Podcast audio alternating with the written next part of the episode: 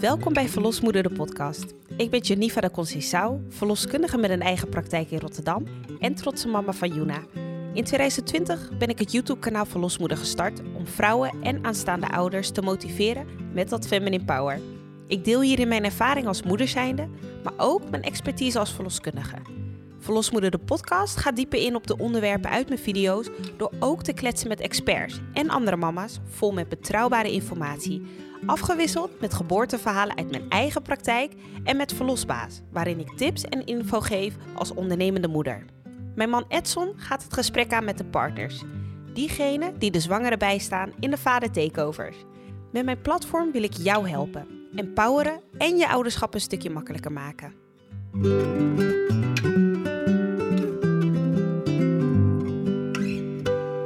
Vandaag een verlosbaasaflevering. Hierin neem ik je mee in het werken en moeder zijn. Wat regel je? Waar liep ik tegenaan als werkende mama? En geef ik je tips en trucs om je te motiveren.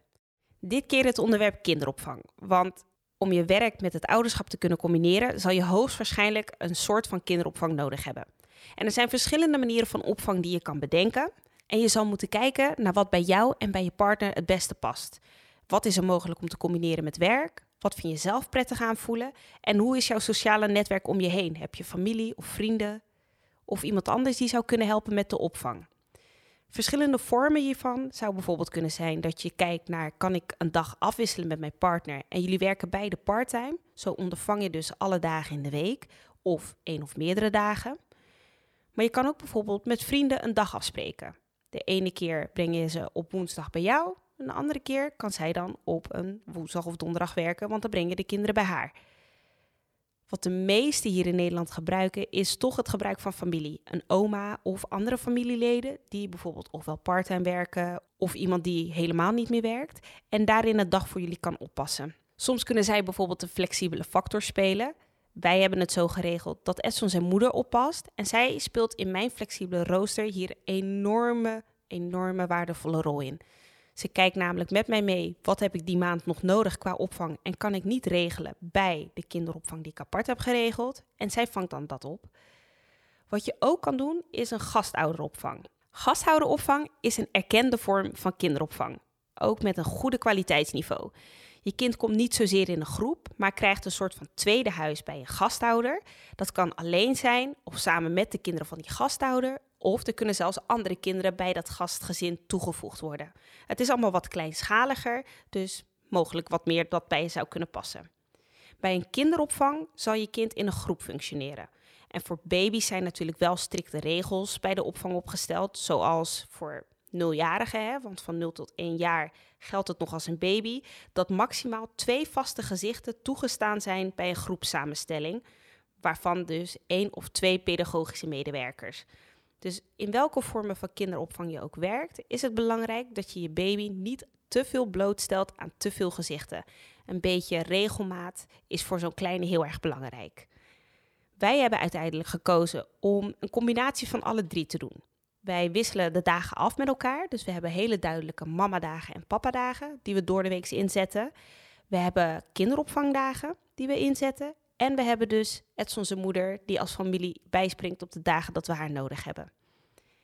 Het is dus voor jou heel erg zoeken wat het beste bij je past. Maar wanneer begin je nou met dit te regelen?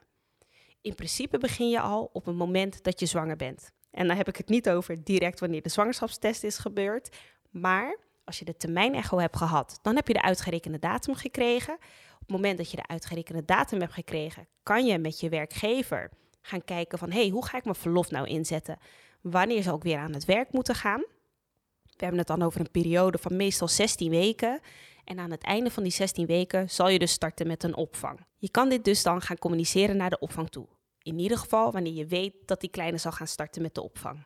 Nou was het voor mij echt een bos waar ik doorheen moest gaan zoeken over waar ik nou op moest gaan letten bij de kinderopvang. But you know me, I like some research. Dus ik heb uitgebreid gezocht naar, oké, wat moet ik meenemen als ik zo'n kennismakinggesprek heb bij de kinderopvang? En waar moet ik op letten als ik ga zoeken naar de kinderopvang? Want het heeft niet alleen met locatie te maken, maar dat speelt wel een hele belangrijke rol. Allereerst is het belangrijkste om te gaan kijken welke breng- en haaltijden heeft zo'n kinderopvang. Want als jouw werk pas eindigt rond een uur of zes en je kan pas half zeven bij de opvang zijn, dan kan je niet een opvang kiezen waarbij de stoptijden al rond vijf uur of half zes liggen. Heel belangrijk om dus te kijken welke breng- en haaltijden zijn er mogelijk bij de kinderopvang of gastouder van jouw keuze. En als je merkt, hé, hey, maar ik werk eigenlijk standaard tot 7 uur en alle opvangs in de buurt werken daar niet mee, misschien is dan juist een gastouder een beter passende optie voor je. Wat ik ook een hele lastige vond bij mijn zoektocht naar de kinderopvang, was het feit dat ik werk met een flexibel rooster. Ik werk niet elke week hetzelfde. De ene week werk ik maandag, dinsdag, woensdag, de andere donderdag, vrijdag, zaterdag en soms maar alleen op donderdag. Dus het is voor mij en voor andere mama's die in de zorg werken of in de horeca werken of op andere plekken waar gewoon veel flexibele roosters zijn, soms best lastig om een goede passende opvang te vinden. Maar belangrijk is, is dat je weet dat als je dus een kinderopvang kiest of bij een gasthouder, dat je eventjes moet bespreken wat voor roosters hebben ze. Je hebt een flexibel rooster, je hebt een vakantierooster die dus rekening houdt met schoolvakanties. Handig dus als je te maken hebt met bijvoorbeeld een oude kind dat een schoolgaand kind is en je wilt niet zozeer dat je kinderopvang betaalt terwijl je andere kind thuis zit. Dit zijn dingen waar je ook rekening mee kan houden. Of je kan gewoon kiezen voor een vaste 52 weken rooster. En dan moet je denken aan vaste dagen zoals elke maandag en elke donderdag breng ik mijn kleine naar de opvang. Uiteindelijk heb ik gekozen voor een flexibel rooster, juist omdat ik makkelijk kon kiezen, oké, deze week heb ik op maandag, dinsdag en donderdag nodig. En volgende week heb ik het op donderdag, vrijdag en dinsdag nodig, zeg maar. Dit rooster kan ik dus elke maand netjes aangeven. En zo plan ik gewoon maandelijks in wat ik qua kinderopvang nodig heb. Wat hierin een valkuil was, is dat je moet weten dat je wel een contract afsluit van de hoeveel uren per maand je afneemt. Ik dacht namelijk, flexibel rooster betekent ook, oh, volgende week kan ik twee dagen afnemen en de week daarop neem ik drie dagen af. Maar zo werkt het dus niet. Je spreekt een aantal uren af per maand en die dagen mogen wisselen, maar je bent wel verplicht om de afgesproken aantal uren te betalen. Hou je dus rekening mee op het moment dat je een contract afsluit. Goed, als je dan de kinderopvang in de buurt hebt gevonden die een flexibel rooster heeft, waarbij de breng- en haaltijden ook nog passen bij je werk, dan is het belangrijk om ook nog even te kijken naar de opvoedingsmethode die ze gebruiken. Want ja, wat je thuis hebt, wil je eigenlijk ook doortrekken bij de kinderopvang. Je hebt verschillende opvoedingsmethodes, zoals Dalton, Montessori, Vrijnet, de Gordon-methode. Ik kan er uren over praten over welke methode misschien het beste past. Maar het belangrijkste is, is dat je gewoon gaat kijken, heeft deze kinderopvang een methode waarbij ik vind dat het aansluit op mijn opvoeding thuis? Als je denkt aan Montessori, moet je bijvoorbeeld denken aan hele zelfstandige kinderen die niet zozeer een richtlijn of vaste regels hebben of een vaste activiteitenplan, maar echt zelfstandig worden opgevoed met een eigen vrije keus. Wij hebben dat hier thuis niet, dus wij vonden het wel belangrijk dat ze kon spelen, maar we wilden dat wel binnen beperkte kaders. Onze opvang sluit hier dus bij aan, maar het is dus belangrijk om te kijken bij jezelf, hey, welke dingen vind ik prettig bij welke opvoedmethode en past het gastoudergezin deze opvoedmethode ook toe? Of heeft de kinderopvang een aansluitende opvoedmethode waarvan ik vind, oh, dit past het beste bij ons kind? Een van de punten waar ik zelf heel veel waarde aan hechtte was hygiëne. En hoe vaak ze dat toepasten of dat dat verschillend was.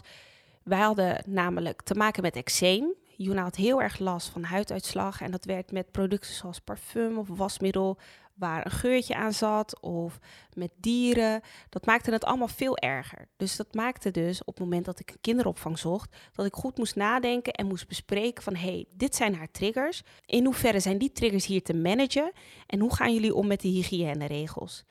Gebruiken jullie een slaapzak van daar of is het gewenst om een slaapzak van huis mee te nemen? Hoe vaak verwisselen jullie de bedjes? Slapen ze in een vast bedje of hebben ze wisselende bedjes? Dat zijn allemaal vragen die dus met die hygiëne te maken hebben en die misschien voor jou, net als voor mij, als ouder van een kindje dat eczeem heeft, belangrijk is om te weten en ook dus te vragen. Want zo borg je dat je gewoon een veilige omgeving voor je kleine hebt. Een ander puntje wat voor mij heel erg belangrijk was, was hoe doen jullie het met voeding? Edson en ik hechten heel veel waarde aan een warme maaltijd tussen de middag. En nou was het de vraag, krijgen ze warm eten of koud eten tussen de middag? Is het biologisch? Hebben ze het zelf gemaakt of is het uit potjes? En houden ze ook rekening met andere diëten? Nogmaals, vanwege Juna haar eczeem liepen we in het begin ook met een lichte koemelk- en eiallergie. Dus dat waren dingen waar we heel erg rekening mee wilden houden. En dus ook wilden weten, nou als jullie de voeding zelf maken, hoe zit het dan? Of wordt het verwacht dat wij dan zelf voeding aanleveren? Of zorgen jullie voor passende voeding? En zoals ik zei, wij vonden het warm eten tussen de middag weer heel erg belangrijk. En het liefst zouden we dat ook natuurlijk niet uit potjes willen hebben. Maar je kan heel veel eisen zelf neerleggen. Maar je kan ook bijvoorbeeld vragen: hey, wat is er mogelijk om zelf aan te dragen? Van 0 tot 1 jaar heeft Juna borstvoeding gekregen. En daarnaast onze eigen groentehapjes en fruithapjes die we elke dag meegaven. En als we dat een keertje niet bij ons hadden, dan gaven ze uit een potje. En vanaf één jaar hebben ze een vaste keuken die dus hun warme lunch klaarmaken. Ik heb ook naar andere opvangs gekeken en daar was een lunch een boterham. Op zich ook prima. Maar dat zijn dingen waar je dus eventjes over na moet denken om te kijken van nou, waar hecht ik nou waarde aan? Wat is het ritme dat ik thuis aanhoud en kan ik dat eventueel doortrekken op zo'n kinderopvang? Of bij een gastouder? Een van de dingen die je ook bespreekt bij zo'n kennismakinggesprek is wat voor activiteitenplannen hebben ze? Wat zijn activiteiten die ze doen voor een baby? Of is het gewoon, ja, we passen op en dat is het? Welke opvoedingsmethode zit daar natuurlijk bij? Maar voornamelijk hebben ze speciale thema's waar ze mee werken, zodat je ook daar eventueel thuis mee door kan trekken. We hebben bijvoorbeeld thema's zoals roodkapje, boodschapjes doen, naar de supermarkt gaan. Het zijn allemaal dingen waar je rekening mee kan houden als ouder zijnde om te zorgen dat wat ze leren bij een kinderopvang, dat je dat door kan trekken bij jezelf thuis. Dus het is handig om te vragen: hey, hebben jullie een activiteitenplan? Zouden we die als ouders kunnen inzien, zodat ik erop kan inspelen? Een ander punt is hoeveel natuur zien de kinderen? Het is natuurlijk lastig in een hele Rotterdamse stad om te zeggen: ja, ze gaan continu het bos in of ze hebben een boerderij aan huis. Maar het kan wel een van je voorwaarden zijn. En dat was voor mij ook een van de factoren waarom ik heb gekozen voor een locatie die niet heel erg dicht bij mijn huis zit, maar waar ik wel weet, oh, daar gaan ze dagelijks even met die kleine naar buiten. Ik woon zelf in Rotterdam Zuid en mijn opvang die zit in Oost. Nou is het maar een kwartiertje rijden, maar dat kwartiertje geeft wel de mogelijkheid dat Juna met de opvangleiders naar de Kralingse bos kan gaan. En dat ze het bos daarin kunnen wandelen, dat ze zo kunnen ontdekken.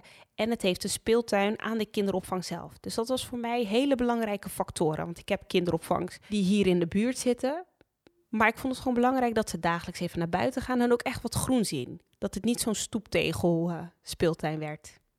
Dus dat zijn de dingen die voor jou ook belangrijk kunnen zijn. Misschien heb je ook dat je de waarde aan hecht om meer groen en natuur te betrekken in je opvoeding. En als je merkt, oh, dat kan ik zelf thuis niet altijd doen, dus dan moet het wel bij de opvang. Of dat je zegt, hey, bij de opvang maakt het niet zoveel uit, want ik doe dat al in mijn vrije tijd met mijn kleine. Dus uh, kijk eventjes wat jij daar handig in vindt. Het allerlaatste puntje wat ik nog belangrijk vond was, hoe zit het met de oude participatie? Ik vind het natuurlijk geweldig om te kunnen helpen, alleen heb ik opvang geregeld omdat ik moet werken. Dus het is heel lastig als er een hele grote bijdrage als oude participatie wordt gevraagd Terwijl dat eigenlijk niet mogelijk is om te combineren bijvoorbeeld met je werk. Ik had dan dat ik bijvoorbeeld de spreekuur draai. Ja, ik kan dan niet tussenmiddag helpen met een lunch of met een andere feestdag. Of dat we s'avonds gezellig wat gaan doen met de kids. Dat lukt dan weer wel.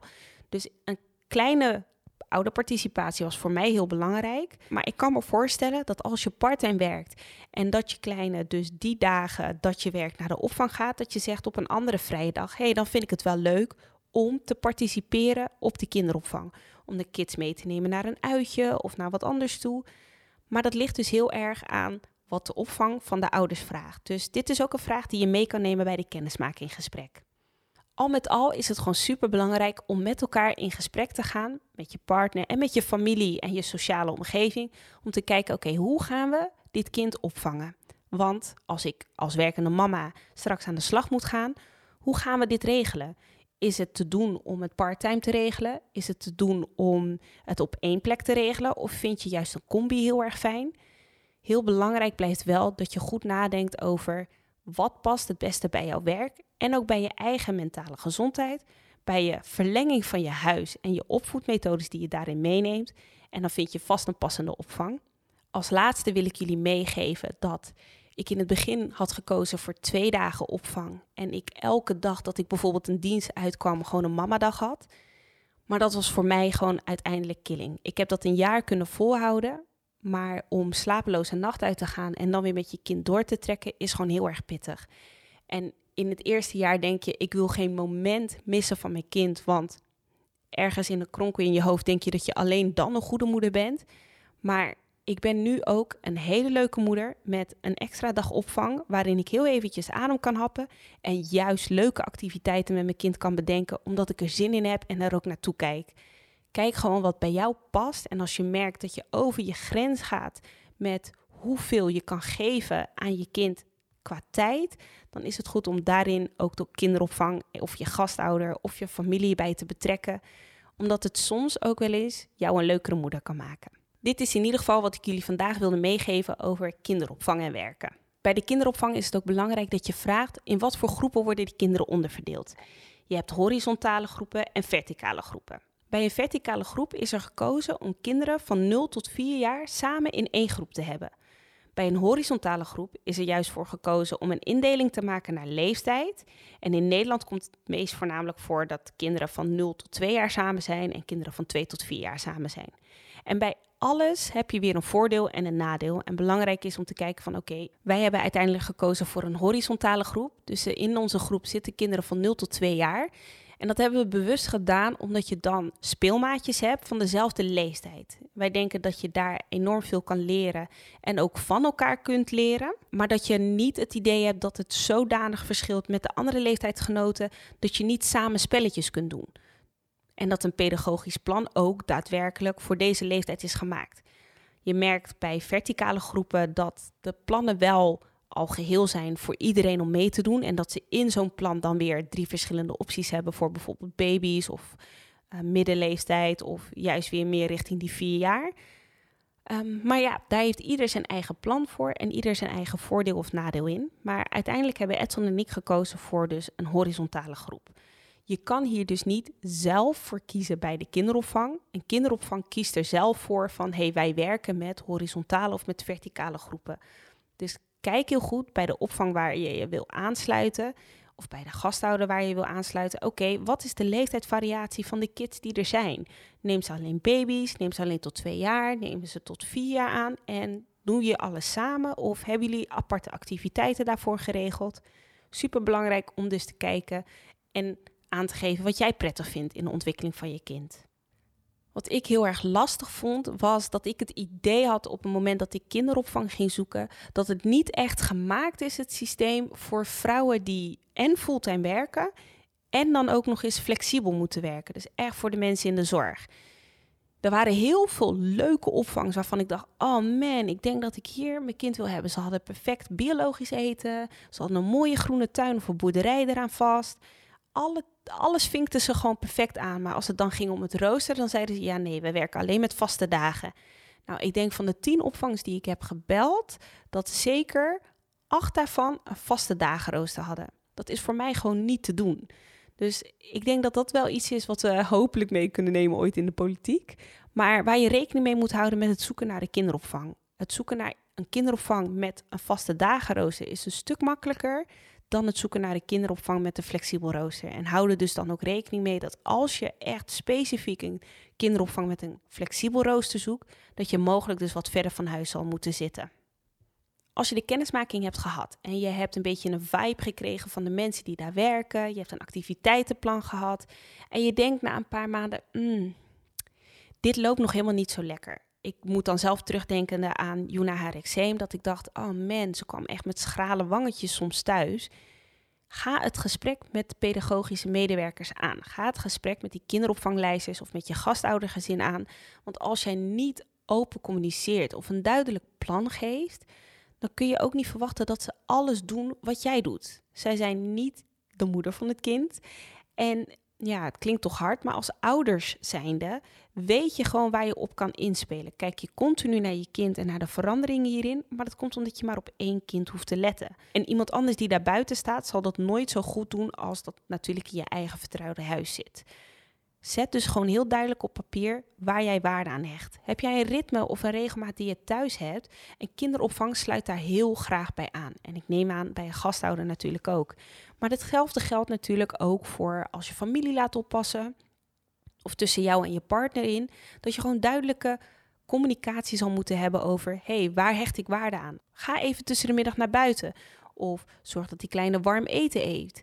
En zorg ervoor dat je wat activiteiten doet. Ik hecht heel veel waarde aan de Montessori-gedachte met het idee dat kinderen met soort van een eigen sensory play spelen. Dus dat zijn dingen die ik probeer mee te geven als moeder zijnde, maar waarvan ik ook tips geef richting mijn partner toe. Ehm, en waarbij ik bij de kinderopvang ook heel goed let op, hey, ze heeft dit schema, hier houdt ze zich aan en hier profiteert ze het meest van met haar ontwikkeling, haar rust en haar slaap. Dus probeer dit schema dan ook aan te houden. En in het eerste jaar zullen ze dagelijks dat ze daar zijn een soort van dagboekje schrijven en gewoon goed bijhouden van hé, hey, zo laat heeft ze gegeten, zo laat heeft ze gedronken, zo heeft ze gepoept, zo heeft ze dat gedaan en we hebben zoveel gespeeld. Dat zijn allemaal dingen die je dan gewoon eventjes zelf in de gaten kan houden, maar koppel dan ook terug als je merkt, hé, hey, dit werkt niet lekker. Dit kan je gewoon direct doen of via een e-mailtje doen of een berichtje doen, als je het maar communiceert. Want als je communiceert, wordt het zoveel malen beter. En daar waar ik eerst dacht, dit werkt niet helemaal lekker met deze opvang, maakte juist dat door het te communiceren, dat ik nu denk van nou, ze kennen Juna in en out en ze bellen me als het niet lekker gaat. Of als ik zeg, hé hey, luister dan, ze moeten zes keer ingesmeerd worden met deze crème, dat ze dat ook daadwerkelijk doen. En haar huid doet het veel beter. Ze is hartstikke vrolijk om naar die opvang te gaan. En ze heeft de leukste activiteiten die ik dus soms thuis ook kopieer. Omdat ik denk, nou, dit is leuk voor haar om te doen. Dus je leert van elkaar enorm veel. En wees niet bang om hun te laten leren en dat ze ook van jou kunnen leren. Zodra je de kinderopvang hebt gevonden en je eerste werkdag staat gepland, dan heb je daarvoor altijd even nog een wendag. Dat zijn een uurtje of drie die je de kleine brengt naar de opvang om even te wennen en te kijken hoe het gaat. Zo'n wendag is voor jou super belangrijk. En zeker probeer dat een week of twee voordat je die kleine naar de opvang brengt. Want krijgt die kleine borstvoeding en drinkt het een flesje van een ander? Of wat doen we als de kleine niet uit een flesje drinkt? Ga je dan naar de opvang toe? Dat zijn allemaal kleine heikelpunten waar je mogelijk tegenaan kan lopen. En waar zo'n wendag dus echt veel hulp kan bieden. En voor jou als mama kan het gewoon soms best wel pittig zijn om die kleine naar de opvang te moeten brengen. En voor mij was het zoiets van: oké, ik ben heel blij dat het maar drie uurtjes is en niet gelijk een hele dag. En toen het een hele dag was, kon ik daar ook wel weer aan wennen, omdat ik wist: oh, nou, die drie uurtjes gingen goed, dan zullen acht uurtjes ook waarschijnlijk wel lukken. Dus zorg ervoor dat als je een opvang hebt geregeld, dat je ook echt gebruik maakt van die wendag. Want die wendag, dat zal voor jou heel eventjes wat meer vertrouwen geven dan dat je direct die eerste dag aan het werk moet gaan. En misschien, als je borstvoeding geeft, ook voor jou even goed als je nog niet bent gestart met kolven, om te kijken, hey, hoe werkt dat kolven voor me? Als baby zijnde drinken de kleintjes natuurlijk die eerste zes maanden eigenlijk alleen nog maar melk. En tot een jaar sowieso geen andere type vorm van melk. Maar vanaf zes maanden kunnen ze in ieder geval met vast voedsel gaan beginnen. Bij de kinderopvang is het dan ook belangrijk om te kijken, oké, hoe ga ik het doen met de voeding? Ik gaf zelf borstvoeding. Als in, ik kolfde al mijn voedingen af en dat kreeg Juna in een fles. Dus ik wist dat ze al geen flesweigeraar was. Want we hadden in omgeving met vrienden, met andere mensen om ons heen, met familieleden al geprobeerd. En het lukte prima om Juna met een flesje te laten drinken. Dit zijn ook een van de dingen die je kan oefenen als je die kleine alleen maar aan de borst legt. Dat je vlak voordat, niet vlak als in een paar dagen, maar echt de twee weken voordat de opvang start, dat je dan flesjes gaat proberen te geven door andere mensen in plaats van alleen door de ouders. Bij de opvang is het dus mogelijk om je afgekolfde melk te brengen. Je kan ervoor kiezen om verse melk te brengen, maar je kan ook de melk uit je vriezer gebruiken. Het is aan jou heel eventjes wat je hierin handig vond. Ik startte eigenlijk standaard met verse melk. En pas, denk ik, na een maand of zeven dacht ik: oké, nu is mijn verse melkproductie loopt een beetje achteruit, want ik ging wat minder kolven. En ben ik met mijn vriezenvoorraad begonnen. Maar eigenlijk had ik dit veel eerder kunnen starten, want dan had mijn vriezenvoorraad langer meegegaan. Op een gegeven moment was mijn vriezervoorraad zodanig richting de tijd dat ik denk, oeh, het moet nu wel binnen een paar weekjes op zijn, want anders kan ik het niet meer gebruiken. Dat zijn allemaal dingetjes waar je echt rekening mee moet houden van, oké, tot hoe lang is mijn melk in de vriezer nog houdbaar? Geef ik verse melk of juist mijn vriezermelk mee? En als ik vriezermelk meegeef, hoe warmen ze dat op? Want hey, magnetron kan helaas niet met borstvoeding. Je moet dat echt of au marie of in een, uh, in een flessenwarmer opwarmen. En dat zijn dingetjes die je van tevoren kan checken. Maar zeker als je van tevoren gaat oefenen met het kolven en het flesjes geven, dan heb je al die kinderziektes, loop je dan al bijvoorbeeld tegenaan en heb je al hopelijk opgelost voordat echt de opvang start en jij zelf ook aan het werk moet gaan. En natuurlijk heb je bij elke vorm van opvang een curveball die je moet opvangen. En de curveball is meestal je kind is ziek. Hoe gaat je opvang daarmee om? meeste opvangs, kinderopvangs en ook bij een gasthouder zullen aangeven dat als een kindje koorts heeft of niet lekker voelt, dat je dan richting huis gaat. Super belangrijk dan om met je partner te gaan bespreken: oké, wie haalt het op? Want als jullie allebei aan het werk zijn die dag, wie is degene die het makkelijkst kan schakelen? Check eventjes per week, per dag hoe je zit met elkaars werk. Wat kan je wel en wat kan je niet missen? En wat kan je partner wel en wat kan je partner niet missen? En wie haalt die kleine op als het misgaat? Ga ervan uit dat als een kindje koorts heeft, dat het een no-go is en dat hoe dan ook die kleine naar huis moet gaan. Laat staan nu met het hele coronaperiode dat als een kindje snottert en doet, dat er sommige opvangs zijn die zullen zeggen: hey, dit accepteren wij nu helaas niet. Misschien buitenom de hele coronaperiode wel, maar er zijn misschien regels die nu aangepast zijn waar je mogelijk rekening mee moet houden. En dat zal je dus dan ook met je werkgever moeten communiceren. Of als je zelf een onderneming hebt, dat je een backup plan hebt. Nou, hoe ga je dan om met je eerste keer dat je je kind moet achterlaten? Dat was dus voor ons de wendag en drie uurtjes. Met mijn hart dacht ik echt, oh, dit komt wel goed. Ik had er echt wel vertrouwen in. We hadden goed geresearched. Ik had mijn lijstje met punten die ik vandaag heb opgenoemd meegenomen en met hun besproken van oké, wat doen jullie met dit, wat doen jullie met dat, hoe zit het met dat. En ik had genoeg melk om mee te geven. Die melk konden ze gekoeld bewaren. Dus kon ik ook weer mee terugnemen, dus werd niet verspild. Um, maar hoe ga je daar als moeder mee om? Dat je je kind eigenlijk moet achterlaten bij iemand anders omdat jij weer aan het werk moet gaan. Ik denk dat het voor iedereen gewoon heel erg verschillend is. Want ik was er gewoon op een gegeven moment ook aan toe om gewoon weer aan het werk te gaan. Dus ik had er zin in. Maar met de wendag was ik zelf gewoon nog in mijn verlof. Dus dat voelde ook weer totaal anders. En met de eerste wendag was het zo dat wij gewoon hartstikke leuk zijn gaan lunchen. Dus echt gewoon eventjes iets wat ik een tijdje niet zelf had gedaan. Gewoon met z'n tweetjes zijn we gewoon heerlijk op een terrasje gaan zitten. Lekker wat zonnetje gepakt, lekker gechilled. En dat maakte dan ook even dat ik dacht, oh, dit is eigenlijk ook wel oké. Eventjes op mezelf zijn. En dat bood de kinderopvang mij ook aan. Dus daarin maakte het dat het voor mij wat makkelijker was. Ik denk als ik naar huis was gegaan, dat ik alleen maar had gedacht: oké, wanneer is de tijd om mijn kind op te halen? Dus ik zou als tip meegeven. Als je een wendag hebt, ga wat leuks plannen. Iets voor jezelf. Ga naar de kapper. Laat je wimpers doen. Ga lekker een manicure doen. Echt iets waarvan je denkt: dit heb ik de afgelopen maanden nog niet kunnen doen. En is echt een beetje me-time want je moet straks weer aan het werk. En dat helpt gewoon enorm om gewoon wat afleiding te bieden. En ben jij de mama die huilend bij de opvang staat omdat je denkt, ik kan mijn kind niet missen? No worries, dat gevoel zakt vanzelf. Iedereen heeft heel eventjes die eerste drempel waar je overheen moet gaan. En kijk gewoon naar wat afleiding. Probeer met je partner erover te spreken, want 9 van de 10 keer heeft die hetzelfde gevoel. Ik hoop dat je wat hebt gehad aan deze aflevering. Zorg dat je niks mist en abonneer op dit podcastkanaal. Vond je het een behulpzame aflevering? Laat dan even een review achter. Hier ondersteun je mij enorm mee. Hou ook mijn Instagram en YouTube in de gaten voor nog meer handige tips en info. En ik hoop dat je volgende week weer gezellig meeluistert met de volgende aflevering. Ciao!